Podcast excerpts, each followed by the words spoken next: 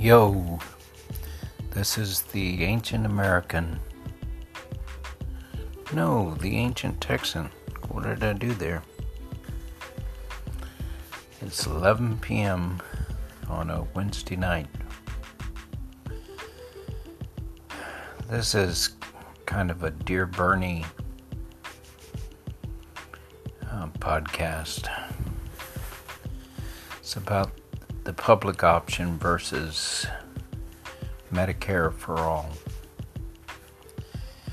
I think Bernie's kind of the spiritual leader, if you want to call him that, of the Democratic Party. He imagines how things should be and then is bold enough to say, let's do it. But I don't think um, Medicare for all is going to do it for the majority of Americans, and I don't think it's going to do it for me. There's 20, 30 million Americans that need health care, and I'm all for that. I also think our medical system's really screwed up. But I don't necessarily think you can throw everything away and put the government in charge of it and it's all going to be wonderful. That's kind of like wishful thinking to me.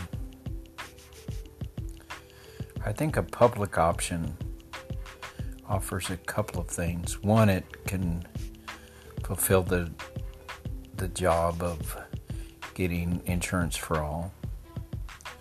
You can also have private insurance coming in to subsidize, just like I have uh, Medicare, but I have insurance that covers the. You know, Medicare covers 80%. I have insurance that covers the other 20% or most of it. Actually, my wife has it. But here's what I think it will happen you have a Medicare for all and supplementary plans that support that, and that's going to be competing against uh, company insurance plans and individuals that have uh, insurance through their employers and just bought on the marketplace, and people that bought it through Obamacare. Well, one of those is going to be better and do a better job, and some are, you know, it's probably not going to be across the board. Uh, they're going to compete with each other, and part one of them will do the job better in one place, and the other one will do a better job in the other place. That's how things get better. Is you know competition and two things competing against each other. I think if you could do Medicare for all, I think you've just created one big system that has no competition.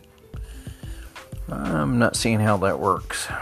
So I'd like Bernie to change, but I don't really think that's going to happen. And, you know, dear Bernie, thanks for, you know, taking us all down this road about getting insurance for all. But I want someone that's doing a public option that competes with private insurance public option that has supplemental insurance for those that can afford it. Yeah, it's a two tier system, but it's a two tier system with everybody on it. And it's a manageable step. Even that is a huge jump and a big bite, and you may not necessarily get enough Republicans or even all the Democrats on board to support it.